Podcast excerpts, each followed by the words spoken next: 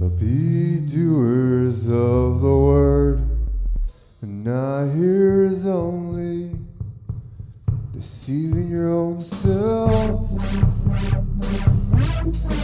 For if any be a hearer of the word, and not a doer, he's like unto a man that holdeth at the face and west. For he beholds himself go his way, and straightway forgetteth what manner of man he was. For whoso looketh into the perfect law of liberty and continueth therein, he be not forgetful hearer, but a doer of the word.